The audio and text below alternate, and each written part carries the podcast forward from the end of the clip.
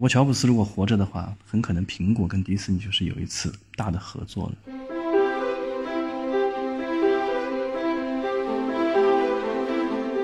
在整个东京乐园，平时的演练都是模拟的，是十万人次为目标的。危机管理对他们来说早已是个常态了，所有东西都是标准化流程，所有的员工都是经历过很高强度的心理调试的。哎呀，这个我一下子感觉到这个企业不是一般的企业。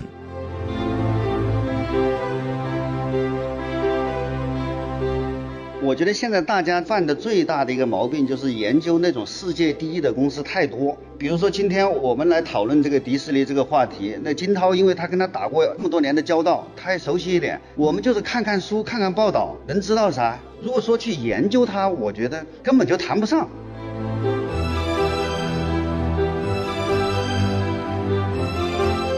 画像工程师是迪士尼的一个核心资产，他每天在里面干的活就是负责研发所有的迪士尼乐园和电影的一些研发产品，这个很厉害的，这是他的核心知识产权，也是他所有的软实力最重要的一部分。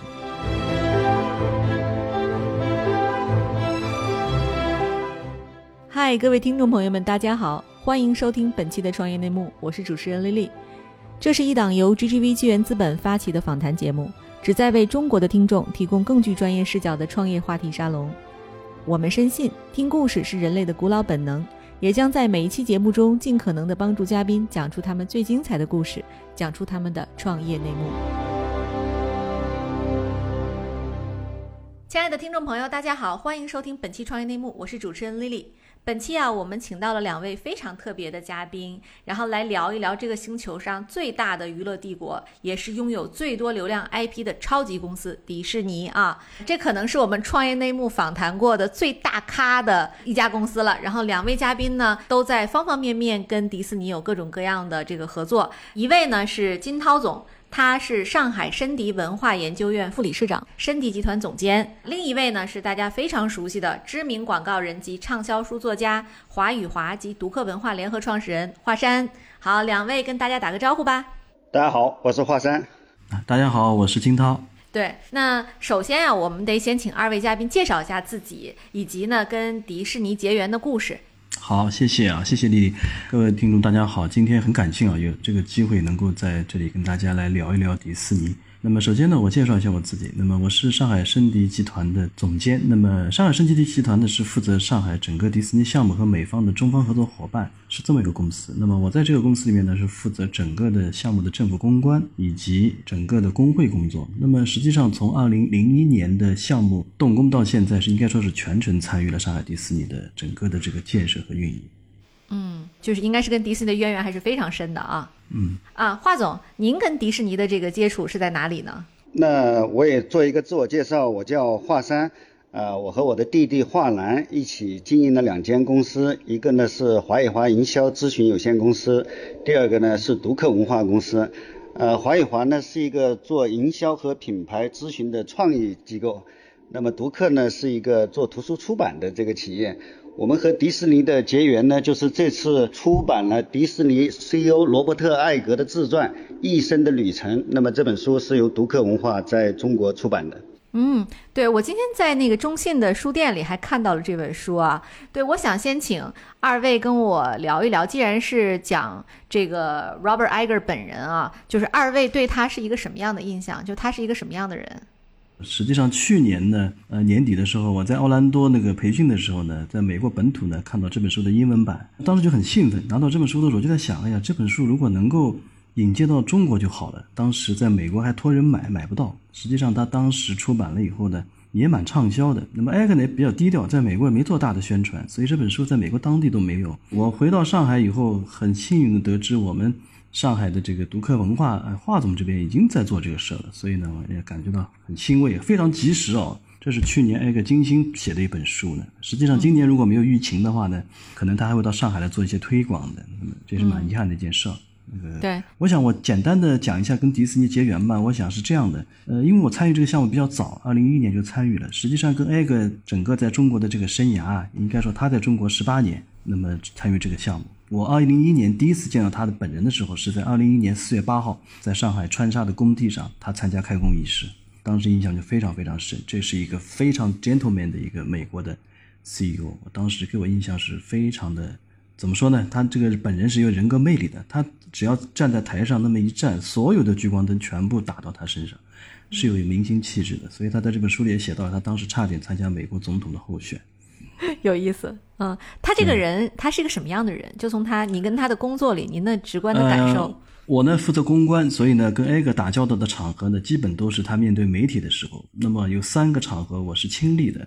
四月八号这个场合，他在现场，他做了一个非常中国味的一个开工仪式，谈吐是非常优雅的一种。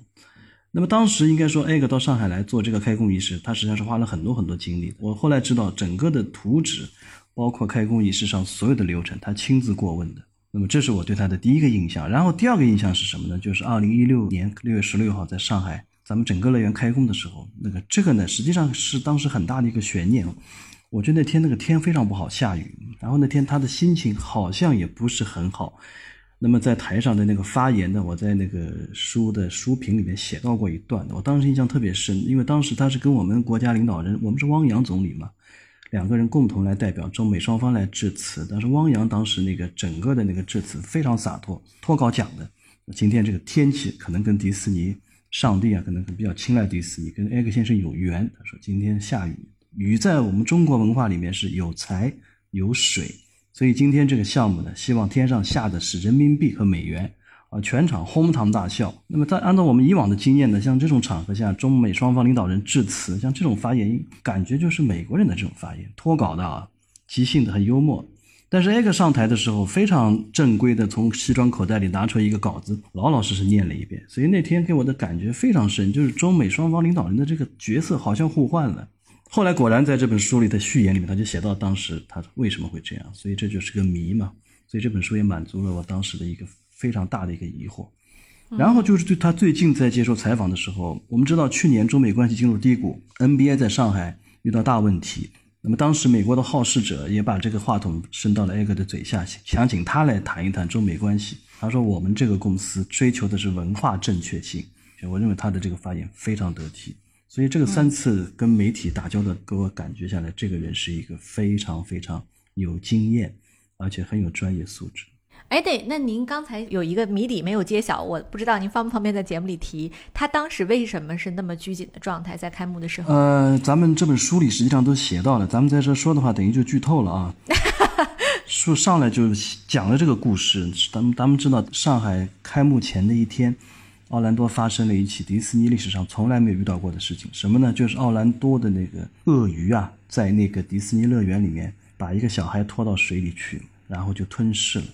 所以艾格那天早上六月十六号，他实际上在整个中国的这个开院仪式上，他做了很长的准备，甚至准备了中文的台词，想用中文来说他的整个的这个致辞，练都练了好长时间。但是他那天上台以后，他说他全忘了。嗯，实际上他在书里写的很清楚啊，当天早上凌晨四点钟起床，在上海打了一个岳阳电话给奥兰多，奥兰多呢是这个小孩被吞噬的这个父亲接的电话。他在电话里面亲自跟这个父亲道歉，这个在迪士尼历史上也很罕见的，就是他实际上违反了我们公关的一个操作了。就是一般来讲，企业领导人是不会针对每一个危机事件亲自去发言的。那所以他当时这个动作非常有勇气。这本书里写的很动情，他落了眼泪。那我相信那天对他来说，不是他职业生涯里面最最难受的一天。但是那一天呢，又是他亲手打造的上海乐园开幕的那一天，一边大喜一边大悲啊。没错，没错。对我听下来，其实对这个 Robert Iger 本人的印象，应该还是一个儒雅的、有人情味儿的这么一个 CEO 啊。但其实你看，从他零五年接管这家公司到一六年迪士尼开业，相信这中间也有无数次的从洽谈到落地过程中的这个小故事。金总，你能不能跟我们分享一些您觉得比较难忘的瞬间和经历？好的呀，这个我觉得。艾格这个人呢，应该说是迪士尼的一个化身吧。实际上，迪士尼这个公司到艾格这下已经是到第六任 CEO。实际上，我觉得对迪士尼影响最大的三个 CEO 里面呢，他可能就算一个。第一个是华特迪士尼本人，嗯。第二个就是艾斯纳。艾斯纳实际上这个人的整个的个性呢是比较强硬，但是他对迪士尼的贡献应该说是中流砥柱，不可磨灭划时代的贡献。对，嗯。到了艾格这里呢，实际上就是一个很大的挑战，就是传承。Personality 啊，就这个人本身的这个个性性格就显得非常重要了。艾格非常包容，具体的话来讲呢，二零一一年呢，我从上海世博会项目结束以后，马上转到这个项目，就面临了一次大出访。当时是要补课嘛，就是因为迪士尼不了解，所以当时他们美方董事会提出，就是中方的高管，二零一一年的二月份，我们全部出访美国，现就是从那个日本开始，一直走到奥兰多、洛杉矶，然后香港，大概转一大圈，把所有迪士尼走一遍。那次出访对我来说是。呃，终身难忘的一次出访。呃，丽丽，我告诉你，那那次出访为什么终身难忘呢？嗯，大家知道三月十号那是什么日子？我们从东京搭飞机飞奥兰多，在我们飞机起飞两小时以后，东京就发生地震。那天我在日本，所以这个日子我忘不了。那个在东京的那个经历啊，我们参观了所有的东京迪士尼乐园。然后在奥兰多、佛罗里达刚下飞机，美国人跟我们说：“他说你们怎么出来了？我们以为你们出不来。”实际上，我们上午十点的航班，如果再晚两小时，我们真的出不来了。嗯，但是那时候我非常想了解的就是东京乐园，因为我是刚离开东京乐园嘛。迪士尼他们的高管告诉我，他说东京乐园当时地面开裂，路灯都倾倒，当时在场的园区游客有七万游客。哎呦，那我说你们怎么处理这个事呢？啊，他跟我们讲的第一句话，他说你放心，东京会处理好的，他们整个的这个是有经验的。果然，我们下午开会的时候，高管就告诉我们，东京乐园三十分钟以后就成立了指挥室，然后启动一万一万名员工啊，把园区里面所有的这些长毛绒的玩具拿出来分发给游客，当成他们保护头部和那个肢体的那个软垫。嗯，然后把商店里面的这些被子都拿出来发给游客，雨伞拿出来发给游客，把商店里的食品拿出来发给小孩，让他们充饥又安抚情绪。所以整个的这套程序啊，七万名游客在园区里面过了一个夜。没有一起伤亡，也没有发生一起踩踏，所有的次序井然，条理清晰。哎呀，我就非常纳闷，我说你们管理怎么能做到这样的？然后他们告诉我们说，在整个东京乐园，平时的演练都是模拟的，是十万人次为目标的，危机管理对他们来说早已是个常态了。所有东西都是标准化流程，而且他们所有的员工都是经历过很强高强度的心理调试的。哎呀，这个我一下子感觉到这个企业不是一般的企业了，这是我在东京给我最大的一个感受啊。然后到了奥兰多以后，你知道吗？奥兰多我又遇到一个老头，整个这一路上就是上课。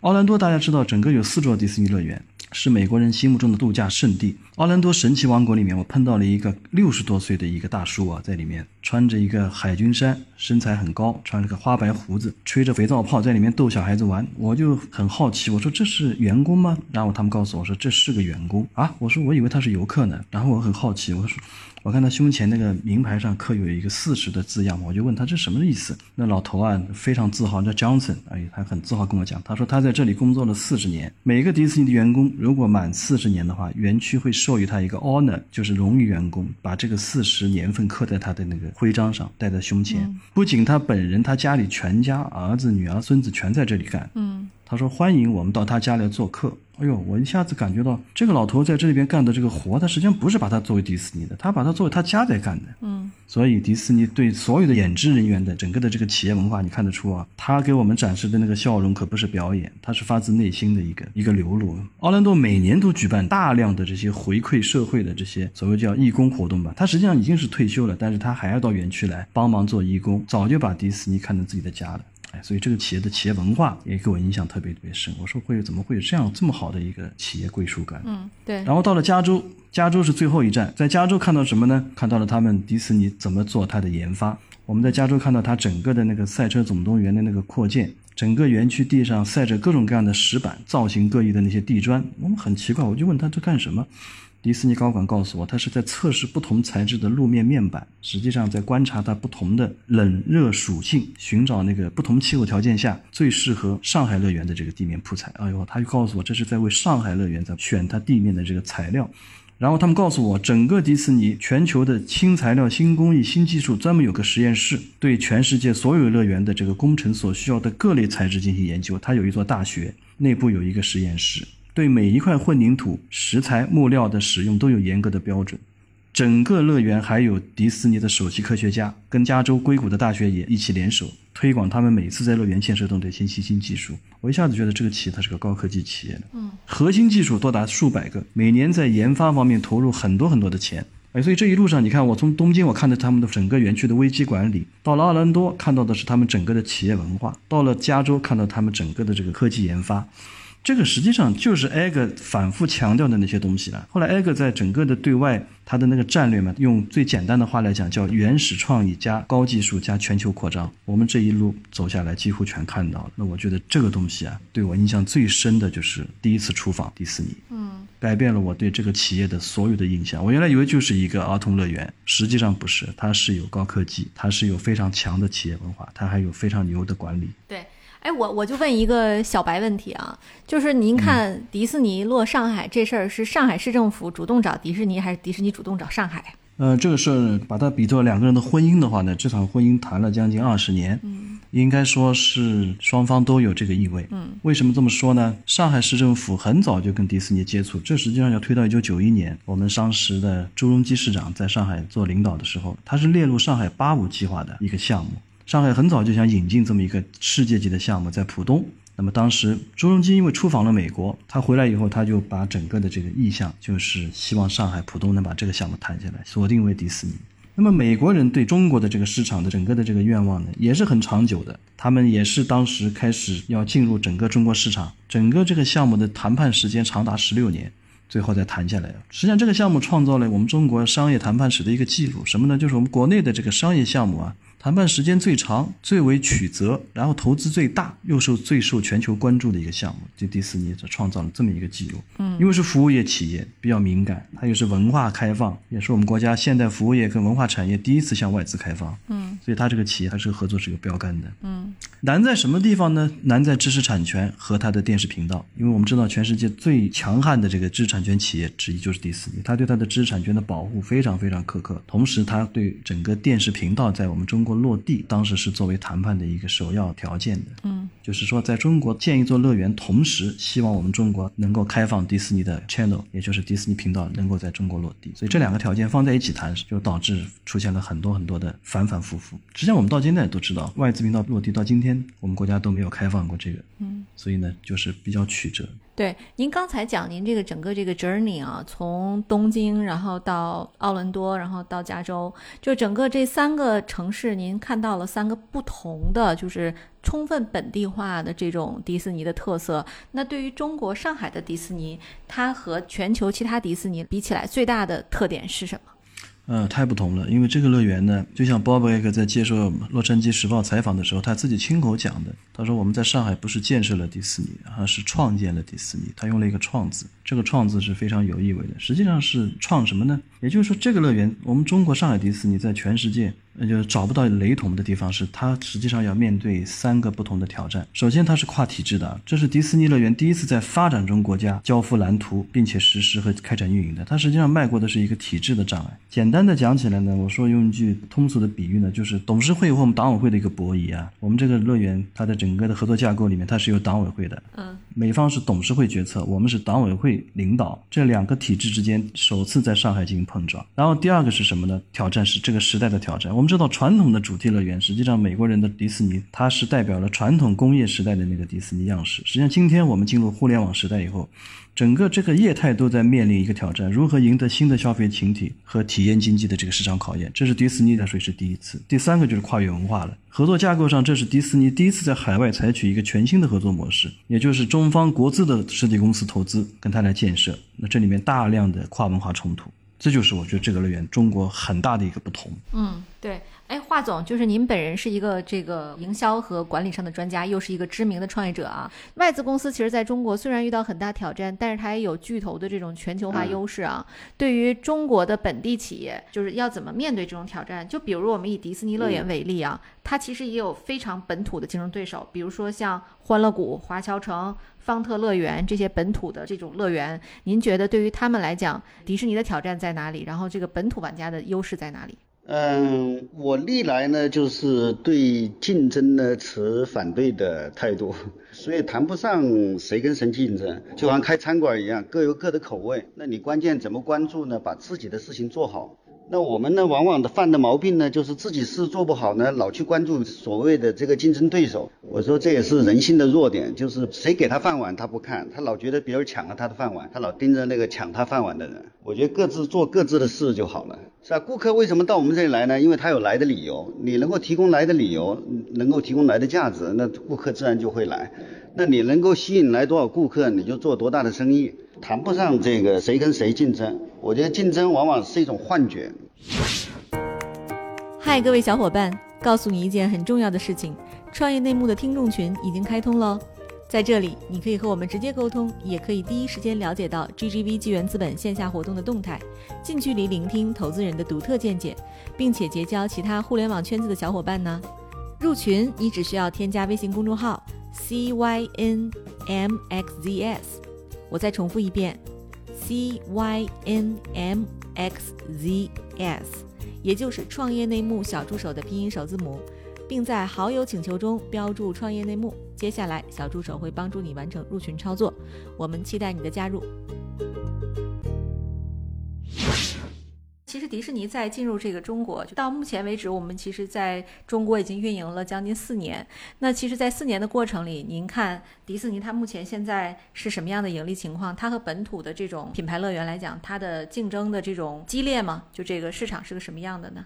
嗯，实际上这个呢，就是我举一个环球跟迪士尼的例子吧。实际上，在美国，这个主题乐园发展到今天，它的市场竞争远远比我们要激烈，它的市场成熟度远远高于我们。环球跟迪士尼这对冤家已经是将近半个世纪纠缠在一起。你看，美国人跟我们讲了一句话很清楚，他说：“竞争不是你死我活。”在美国人看来，就是如果有你同业竞争的这些对手，不是一个零和博弈，他们认为整个的这个市场都是靠这些对手共同把它做大的。迪士尼跟环球的关系就非常清楚。你看，环球在全世界，它就是一个跟随战略。什么叫跟随战略呢？就是千年老二，迪士尼到哪它到哪，但是它永远不做老大的。他们的关系非常的紧密，也是非常的竞争很激烈，但是相安无事的。为什么这么说呢？你看，环球，迪士尼到了东京，环球在大阪；迪士尼到了香港，环球在新加坡；迪士尼到了上海，环球选择北京。他们整个的这种观念里面，他认为这个市场，我跟你永远是一个共赢关系，保持一定的距离，然后呢，有饼大家一起做，把这个饼共同做大。所以在奥兰多你会看到一个很奇怪的一个市场，就是你都无法想象，奥兰多整个这么一个小地方，集中了全世界二十座主题乐园，每年吸引一亿的游客。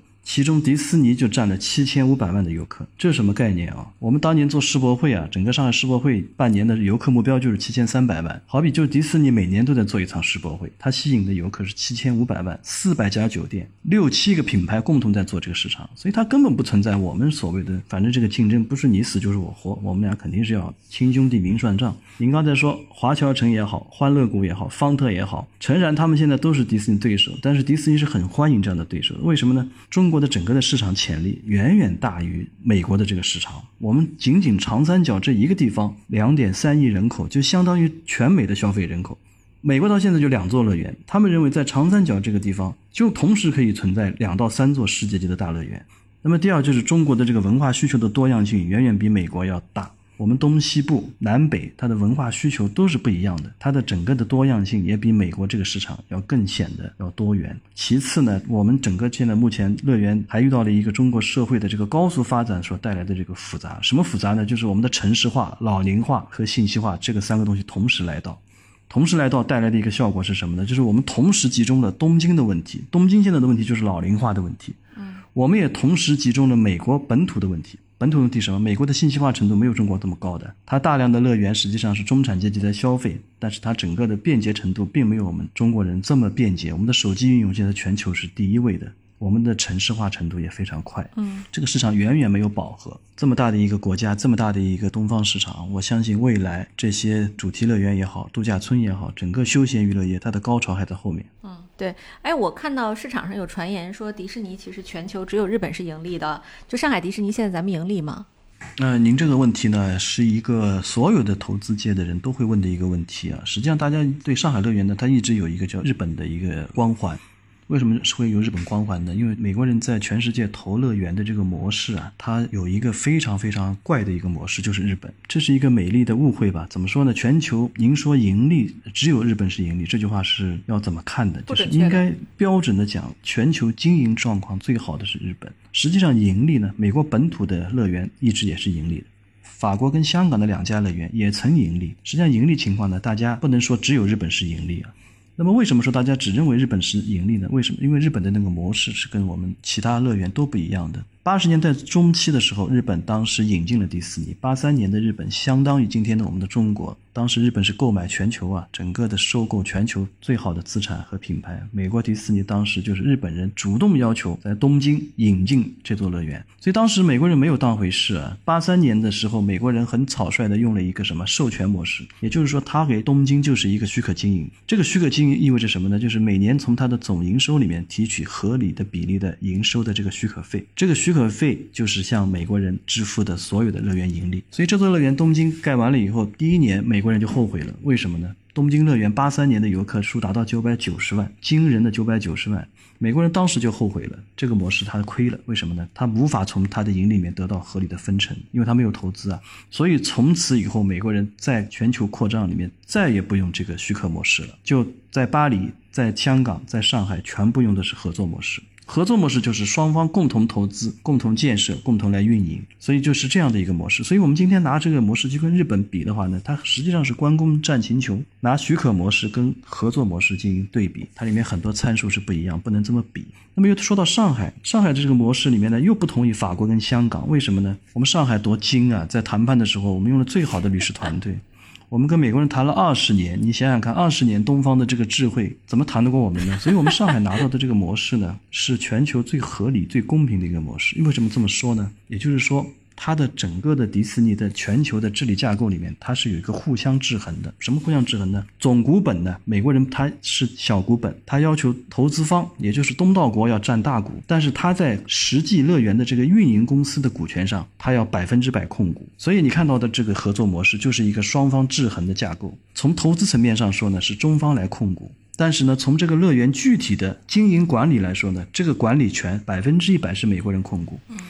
所以呢，上海呢这次就是跟美国人谈判的时候，争取到了百分之三十的乐园管理权，这是美国迪士尼历史上第一次出让乐园的实际管理权。换句话说，上海这个乐园实际的经营不是美国人说了算，有百分之三十的股份是上海的。嗯，所以我们把它叫上海模式。嗯，因为有了这个模式以后，双方在投入的股本金和双方的这个利润分成里面，中方就能分到它一部分的利润。这样的话呢，整个的这个合作呢就比较趋向于平等。因为美方的知识产权它也不做加入股，我们上海整个项目四百亿的投资，我们中方是百分之五十七，美方是百分之四十三，这样的一个比例里面，美方实际上真正投入的是现金投入，没有允许他知识产权入股。嗯，中方同时也把土地放在边上，我们土地也不入股。嗯，双方都是拿现金对赌，这次是逼着美国人在上海动用了最大的现金。嗯，所以说严格上讲，这个乐园是全球乐园里面合作模式最为公平的一个乐园。所以呢，上海乐园在开园当年，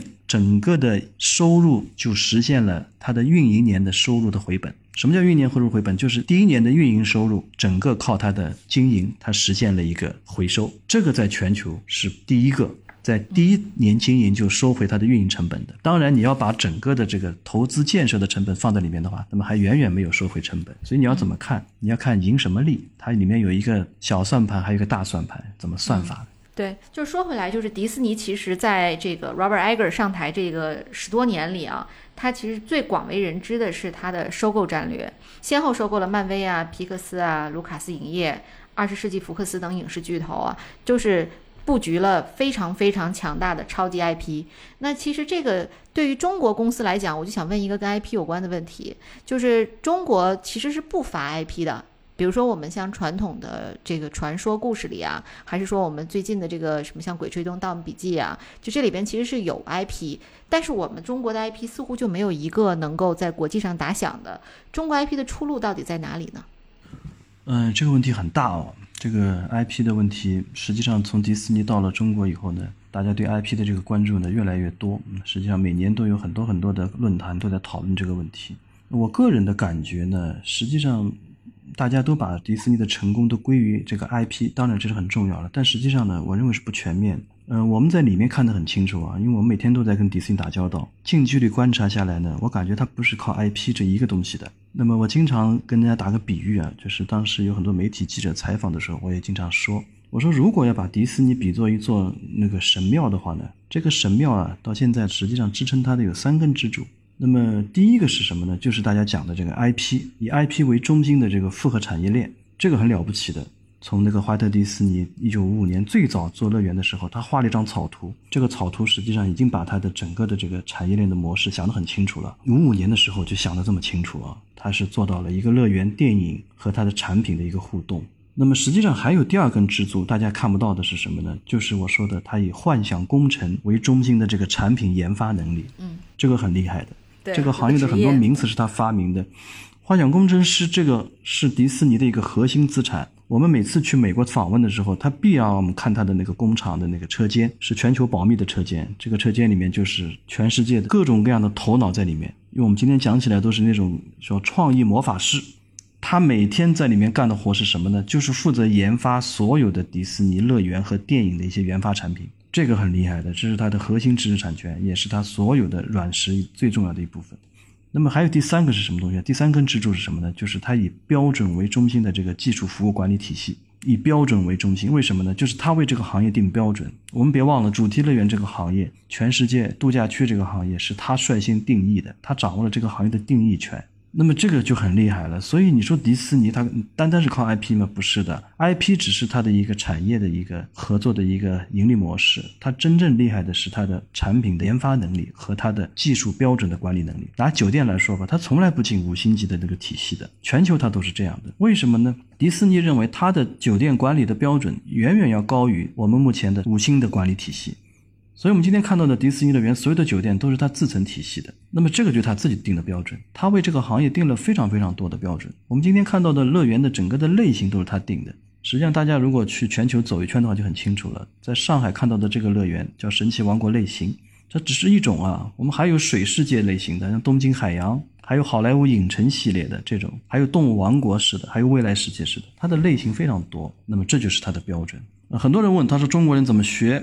我想这个东西真的蛮难学的，因为他的 IP，你说这个东西很容易理解。但它的那个产品研发和它的整个技术服务标准体系式的管理，这个东西我觉得蛮难学的。嗯，对，就是我看到去年的时候，迪士尼他曾经在网上发布过一个这个 JD，就是他想招一个叫幻想师啊，然后这个职业呢在知乎上还引起了巨大的讨论。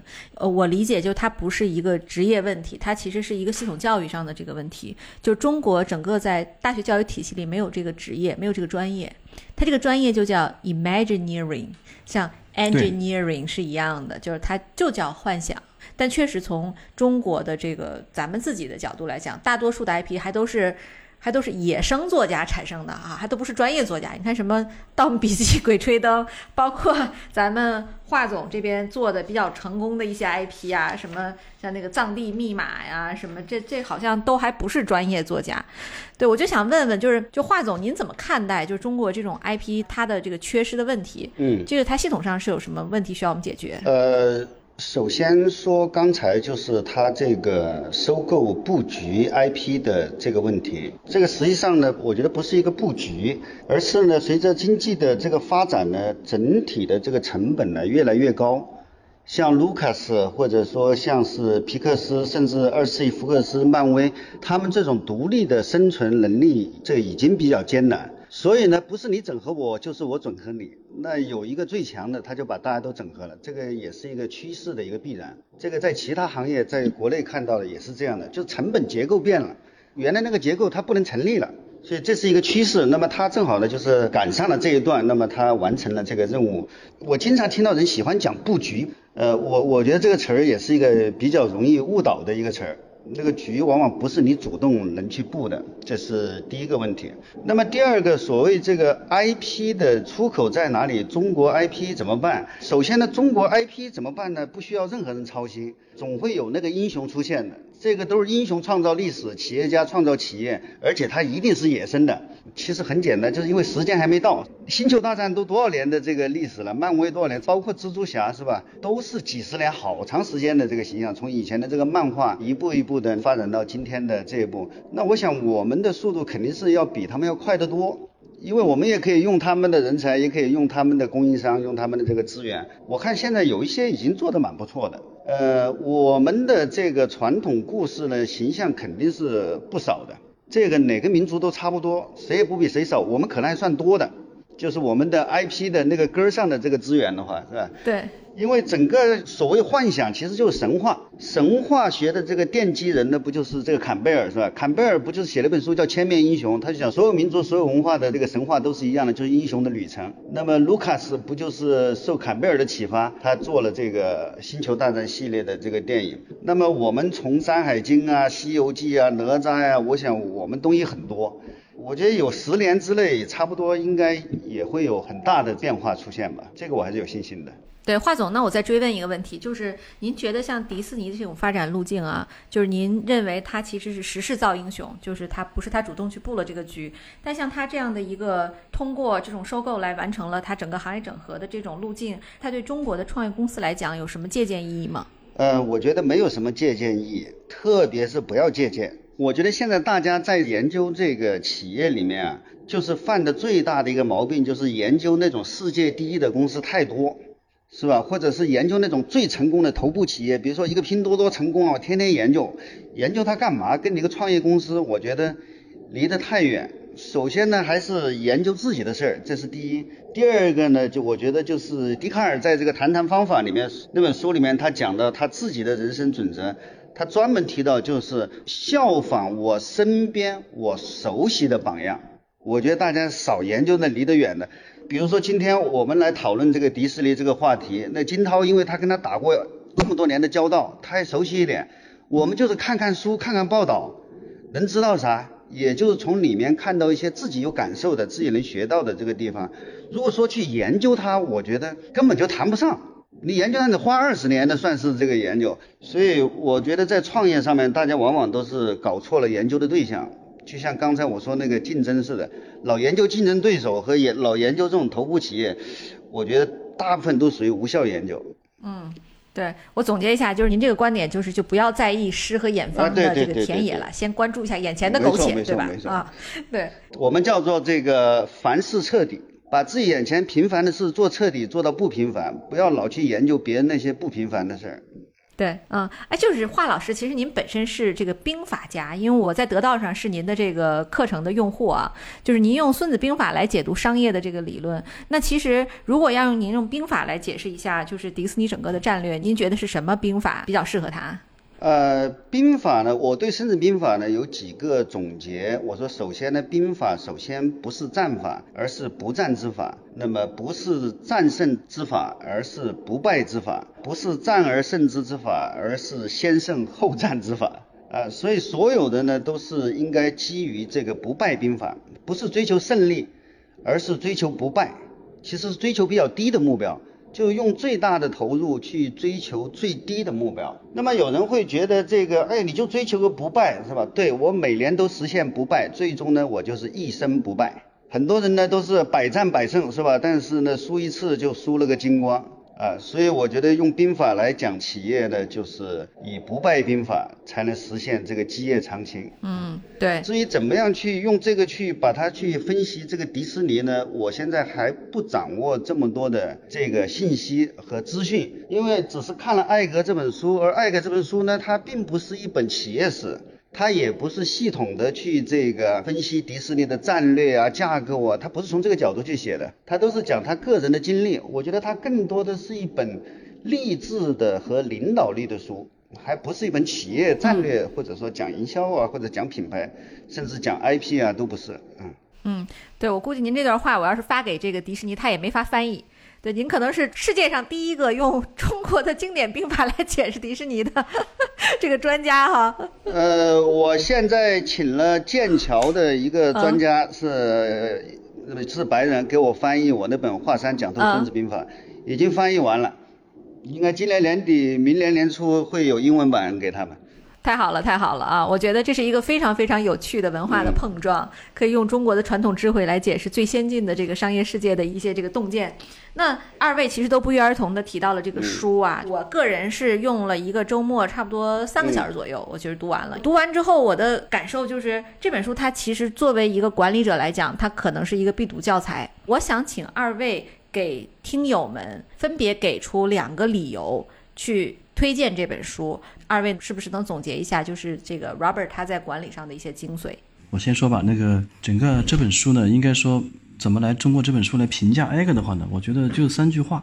因为我是原来做媒体的嘛，我在看这本书的时候，特别关注他的 A B C 这段经历，因为他这段经历实际上是我们今天我们每一个传统的媒体人都面临的一个经历，什么呢？就是媒体的转型。那么然后呢，我做文化旅游这块呢，我也特别关心他对内容的这块的整个的这个收购的这个战略的这个思维，特别是他跟乔布斯之间的这个关系的，我也特别感兴趣。然后呢，从那个。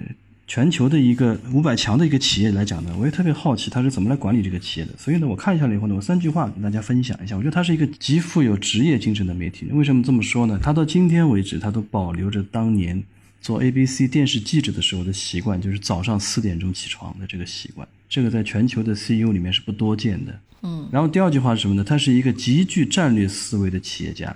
他书里面有很多细节都讲到了他当时接手这个一把手的时候，他跟埃斯纳之间的这个传承的关系。实际上他没有创造出什么新的东西，他只是做了传承。他整个的这个收购呢，实际上同他的备受争议的这个埃斯纳比起来呢，实际上埃斯纳当年的整个的这个收购是迪士尼最具战略的收购。什么呢？就是收购了 ABC。我们知道，因为迪士尼收购了 ABC 以后，所以艾格从 ABC 的高管变成了迪士尼的高管。嗯，所以没有 S 上的话就没有 egg，他只不过在承袭 egg 的这个收购战略。然后第三个是什么呢？我觉得他是一个极擅长学习的管理者。我觉得这本书看下来呢，我觉得他是这么三个定位：一个他是一个非常非常具有职业精神的媒体人，嗯，然后是一个非常有战略思维的企业家。他到现在所做的所有的事情，都是他当年上任的时候在黑板上，他模仿乔布斯写的那三个东西：内容、科技和全球化。这三句话是他当年的初心啊，我觉得这个他很不容易。他在这一任的这个任期里面，他把它完全的实践了。他老婆跟他打趣，他说没有一个 CEO 能做过超过三年的。他结果他老婆打赌，结果他在这个位置上一干就是干了十几年。嗯。那么还有就是他非常善于学习，他在书里面总结了十条管理经验，这是迪士尼的一个做法。就迪士尼有十届这种传统的。所以他就总结了一个类似于十届这样的管理经验。我觉得他的每一条，你在那个书里面都能找到鲜活的这些案例和故事。所以我觉得这个人是非常非常讲究学习的，而且很善于学习。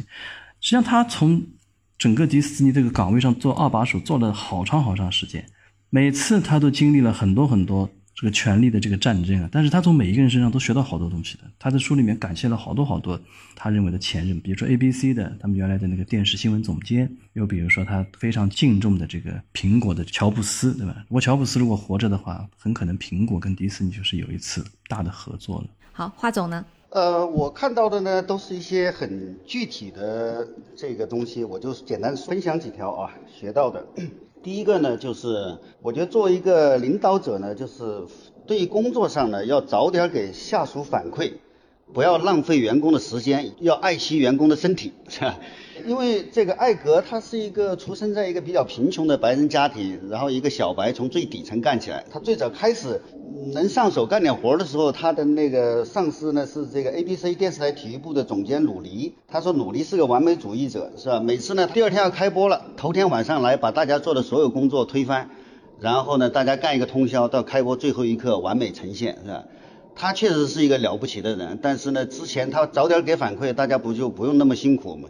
也不用那么沮丧嘛，我觉得这个看到我们今天很多企业老板是这样的，所以我经常也提醒各位做上司的，特别是做甲方的，注意不要做鲁尼那样的上司和甲方。那么第二个呢，他就讲到了这个改变他的命运的这个老板，就是收购了 ABC 电视的这个 Tom 和丹。那么他说他们是完美的上司，能够把人员安排在能够激发当事人自己还不知道自己有的潜能的岗位上面，让他去领导自己完全没有经验的工作，并且取得成功。我觉得这就是领导力很重要的关键，就是成就他人，培养新的领导者。我觉得这是里面学到的很重要的。那么第三一个呢，我觉得他讲到了一个可耻的自尊心。他说这个自尊心是职场的坏品性，也令人厌恶。因为一个人一自尊呢，他就老是要为他的又不愿意承认自己的错误，又要为自己没干好的这个工作去辩解。然后呢，别人还不好跟他沟通。所以我们在这个职场上也经常遇到这样的人，自己可能有时候也会有这样的情况。我觉得这也是需要注意和改正的啊。第四个呢，就是不要搞虚头巴脑的东西。他说，某些合约适合于做新闻发布，在媒体上显得很吸引人，但是在实践中却很少有结果。这个我们也经常看到一些公司一开发布会，某某某跟某某某又战略联盟了，是吧？那个艾格也处理过这样的情况，他说你们就不要战略联盟了，这种事儿就不要搞了。我觉得这是第四个那个那个学到的。第五一个呢，就是不要以捍卫公司利益的这个名义呢搞事情，研究来研究去为这个公司呢负责任，他显得很为公司负责任。那个艾格就是说他负责任所研究的那些事情，如果说有什么效益的话，那也被他耽误的时间所抵消了，是吧？我就对应到有时候跟人签合同碰到甲方公司的这个法务部是吧？法务部改过那合同，如果你要签的话，你不如直接跳楼就算了。所以法务部呢，并不为公司提供真正的这个法律服务，他们所做的一切呢，都是为了让法务部免责。你说你签你自己签好了，反正我不同意。我觉得他讲了很多这样细节的事情，读起来非常的有意思。那最后一个呢，还有就是坚守质量是更高的诚信。一家公司的声誉是其成员行为及产品质量的总和，所以呢，你自己要随时都把这个放在这个最重要的这个位置。那么身体力行呢，也能够影响到所有员工把质量当成最重要的。我想这是我们所有行业都要坚守的信条。最后呢，因为我是搞营销的，我再分享一条这个营销上面呢，就是要给顾客购买指令和购买指南。呃，在这一点呢，我们不管在华野华做案子，还是在读客出版图书，你看读客的图书的每一本书的封面，特别是腰封，是吧？都是在帮消费者做决策，当然决策都指向买这本书，嗯，OK。嗯，哇，你已经把这本书的精华都这个说出来了哈。呃，说出来了也得买书才行，自己看，每个人看到精华都不一样。我现在把书里面最不重要的一些价值不大的东西透露了，那个价值大的我一条都没说。各位亲爱的小伙伴，你知道吗？除了创业内幕之外，我们还出品了一档英文播客《Evolving for the Next Billion》，由 GGV 纪元资本的管理合伙人童世豪和市场经理 Rita 杨主持。如果你对东南亚、印度、美国等海外市场感兴趣，欢迎收听来自当地头部创业公司 GVC 的声音。收听及订阅，您可以在我们节目顶端找到 GGV 的小馆，点击进入就能看到我们出品的这档节目了。欢迎喜欢收听英文播客的小伙伴点击订阅哟。这一期啊，就大家也看到，就其实我们讨论迪士尼，然后讨论 Robert Iger 这个传奇的 CEO 啊，他其实在中国，我们还真的不是为了去去宣传这本书。我是自己读完了这本书，我觉得真的很好，就值得中国的创业者去读一读。他在去指导你去做管理，哪怕你现在还没有创业，管理你的生活、管理你的工作都非常有帮助啊。所以大家有兴趣的话，可以在各大书店或者是在京东，然后在天猫都可以看到这本书，然后可以来购买。然后最后啊，就是我们其实有几个听听友，因为知道今天我们来了两位大咖，他们提出了呃几个问题，我这个代替听友来问一下啊。首先，这个听友缇娜朱他提出这个问题，他说：“你请问嘉宾如何看待泡泡玛特这种造 IP 的形式，可持续吗？对迪士尼是否有借鉴意义？”好，这个问题呢是肯定是零零后提的一个问题啊。实际上，这个泡泡玛特这个现象，它就最主要的就是说它的形象的 IP 和故事 IP 之间的这个区别。就现在实际上发生了很多，我们在 IP 的这个整个的创意当中发生了很多新的一些一些传播的故事，什么呢？就是靠形象而不靠故事。那么像泡泡玛特这样的，呃，类似于这种盲盒这样的营销，那么像类似于像我们知道的，呃，日本日本的那些卡通形象，它基本上这两年我们看到越来越多的就是这些形象都靠 IP 在营销，啊，靠形象在营销。那实际上迪士尼呢，我认为。它早就有了什么呢？大家注意到没有？东京乐园有一个 IP，就是叫达菲。达菲这个系列是在整个东京乐园是全世界唯一的一个没有迪士尼任何电影故事支撑的一个 IP 啊。这个是日本人自己研发的一个 IP。现在每年给东京乐园创造的这个商业销售的整个的这个销售额是惊人啊！万圣节的时候，这个光达菲这个系列，它一天就能创造三四十万的这个销售量，这个非常惊人的。达菲实际上就是泡泡玛特这个模式。就是完全是靠形象，然后靠家族，靠系列化，靠它本身的形象的这个传播。那么这个对迪士尼实际上已经是有非常大的运用了。那么但是这是日本人做的一个一种 IP 形式。我个人认为这种 IP 形式呢，比较迎合当下的这个消费的这个心理，特别是大家现在目前这种快消、视频化、形象化、图像化，而且是。非常多的这种感情寄托都寄托在整个形象上。我觉得这种东西是适合当下，但是呢，它的长远，如果就耐久力来说，我并不认为这个是一个主流的方法。那么这种 IP 形式呢，恐怕在创业的时候可以去尝试，但真正的 IP 实际上背后还是要靠故事、靠价值观、靠理念的。嗯，对靠，IP 要有厚度。对对对，一定要最后还是要回到价值观的。达菲的价值观是什么呢？达菲大家知道，他整个的这个没有故事，但是达菲他他整个的人设是什么呢？就人设就是米奇手里的宠物叫达菲。园区里面买了达菲的这些游客，他就好比是自己就是米奇的化身，带着这个达菲在园区里玩，这实际上他满足了游客的一个心理需求。嗯，有意思。对，那下一个问题是这个我们的网友 C K 陈凯提出来的，他想问华总啊，就是华与华底层是基于哪些理论学派？核心是《孙子兵法》吗？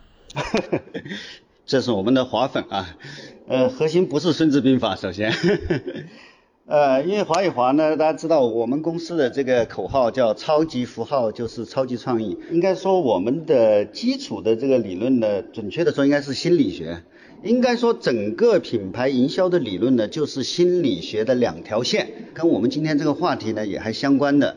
那么心理学两条线，两个宗师是什么呢？一个就弗洛伊德这个潜意识是吧？一个呢就是这个巴甫洛夫这个条件反射。那从弗洛伊德呢潜意识呢就到了这个荣格的这个集体潜意识，并且提出了这个原型的这个思想。那么从荣格传到这坎贝尔就提出了神话学。那么神话学再影响到我们刚才不是讲了，影响到这个卢卡斯拍这个星球大战。星球大战它不是里面用的那个叫绝地武士的 The Force 是什么？是原力是吧？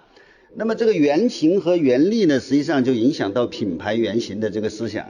那我们说我们的这个超级符号呢，实际上就是要找文化母体，然后呢去运用人类文化的这个原力。那整个 IP 产业实际上也都是在文化母体里面找这个文化原力，这是第一条线。那么第二条线呢，就是这个巴甫洛夫。巴甫洛夫呢，对这个弗洛伊德持完全否定的态度。他说：“你说什么精神分析、潜意识，都是你自己在说。你有实验吗？有数据吗？啊？”他说：“只有肌肉和腺体的反射是真的，其他都是假的。”那么他就是一个反心理学。那么心理学对他的回应呢，就是在他死后把他奉进这个心理学的殿堂，称他为生理心理学的奠基人啊。那么从这个呃。这个巴甫洛夫的这个条件反射呢，传到这个在一九四零年代的时候，美国的维纳被称为这个信息时代之父，他提出了控制论。他的控制呢不是 control，是 cyber。今天我们讲的赛博空间，那就是他提出来的。那么他就想，这种刺激信号到行为反射的这种回路，在生物体身上有是吧？在狗身上有，在人身上有，能不能把它抽离出来，放到机器里面呢？他就提出了这个机器学习和机器繁殖的概念，奠定了这个人工智能的这个理论基础。所以，我们今天所说的这个大数据的这个营销，实际上就是统计刺激信号和行为反射的这个对应关系，然后根据新的信号来判断下一个这个行为。呃，这个条件反射的思想呢，还影响了另外一个人，叫华生，这是在美国呢开创了行为主义。这个人本来是个教授，后来因为跟他助理的这个婚外情呢，就不能在学校当教授了，他就去了智威汤逊公司做副总经理。那么这样呢，就把行为主义的这个方法呢带进了这个广告界。行为主义呢，也是否定心智，否定这个意识。总之就是根据刺激信号和行为反射的训练，他说我可以培养出任何人。他最极端的一个说法就是，你把八个婴儿给我，我可以把他们培养成科学家、恐怖分子、音乐家，任何人，只要给他创造那样刺激反射的这个环境。那我们今天很多产品的设计，比如说大家在网上学的那些软件，一些音乐教学的软件，实际上都是行为主义的设计。那在华与华呢，我们也用很多的这个行为主义的方法，这个主要是用在这个销售门店的这个现场改善上面。实际上，它和泰勒的科学管理法也相关，都是通过行为的观察和测量，然后来改变刺激信号，来谋求我们需要的这个行为反射。只是泰勒把它用在这个工厂，我们现在把它用在门店去研究顾客的行为。所以回答这位网友的这个问题，就说我们的理论学派的基础最主要的呢还是心理学。对我听下来就是这个华总的整个的这个关于营销的研究，其实是有非常非常呃这个强大的这个学术基础在后面支撑哈。嗯，所以这个大家如果对这个理论感兴趣，也可以去得道上去听一听华总的课。然后剩下两个问题啊，其实我都是给金总的了。然后这两个问题其实也比较相关。就网友 Jason 问迪士尼乐园会不会搞直播？然后呢，网友王嘉林 Victor 他问说，迪士尼如何保证自身对九五后、零零后以及更低龄的新时代群体的吸引力？要不然金总您来解答一下。直播的这个问题好具体啊！这个我想啊，这个问题如果放在全球迪士尼乐园当下的这个环境来说呢，蛮难实现。为什么呢？大家知道现在在限流，嗯，直播实际上它是要带流量的。嗯，从整个乐园的角度来说呢，迪士尼到现在没有做过直播，我相信未来可能也会做。但是呢，直播这个东西，它对一个服务业的这么个乐园来讲呢，它不是一个必需品，应该这么说呢，因为它整个乐园的这个人流量、客流量。我相信疫情过后啊，恐怕我们全球都会有一个新的标准。对，但是大家知道吗？开园以后的迪士尼完全是一个新世界。什么新世界呢？根据上海目前开园的这个经验来说，预约、限流和错峰恐怕是以后未来乐园里面的三大新的这个标准。那么上海实际上现在已经成为了一个全球的标准。嗯。那么前段时间购物节的时候呢，也尝试过直播这样的一个需求，在乐园的一个落地。但实际上呢，目前来讲还是顾虑重重的，因为目前乐园主要还是以限制客流，而不是以吸引客流为主。明白。所以一般来讲不会直播。那么还有一个问题呢，更加隐藏的一个一个顾虑是什么？就迪士尼本身它对知识产权的这个要求是非常严，直播以后涉及到它的整个的这个肖像权的这个，这个是非常复杂。鲍勃艾格在书里也讲过，这是全世界最麻烦的一家公司了，它的整个的这个知识产权的这个保护。非常非常的严苛，甚至繁琐。那么涉及到直播的话，会有大量的技术问题和法律问题的。所以呢，这个眼下恐怕不会不会推广。嗯。那么还有一个问题，说到九五后、零零后，这个是个好问题啊。实际上，每天在园区里面对大量的这些低龄的这些新生代。实际上，我们知道迪士尼的前几年做过一个调研的，一三年的时候，针对上海的八零后、八五后的父母做了一个调研，就是说把四十个卡通人物拿出来，迪士尼的卡通人物，让这些所有的这些年轻的父母。去认，结果呢？这个四十个里面呢，大概平均呢也只有十六个才能被正确的认出来，大部分都认不出来的。为什么呢？因为它的整个的这个形象啊。的确，它有一个老化的问题。实际上呢，它是一个迭代。我不认为呢，它是过时。什么呢？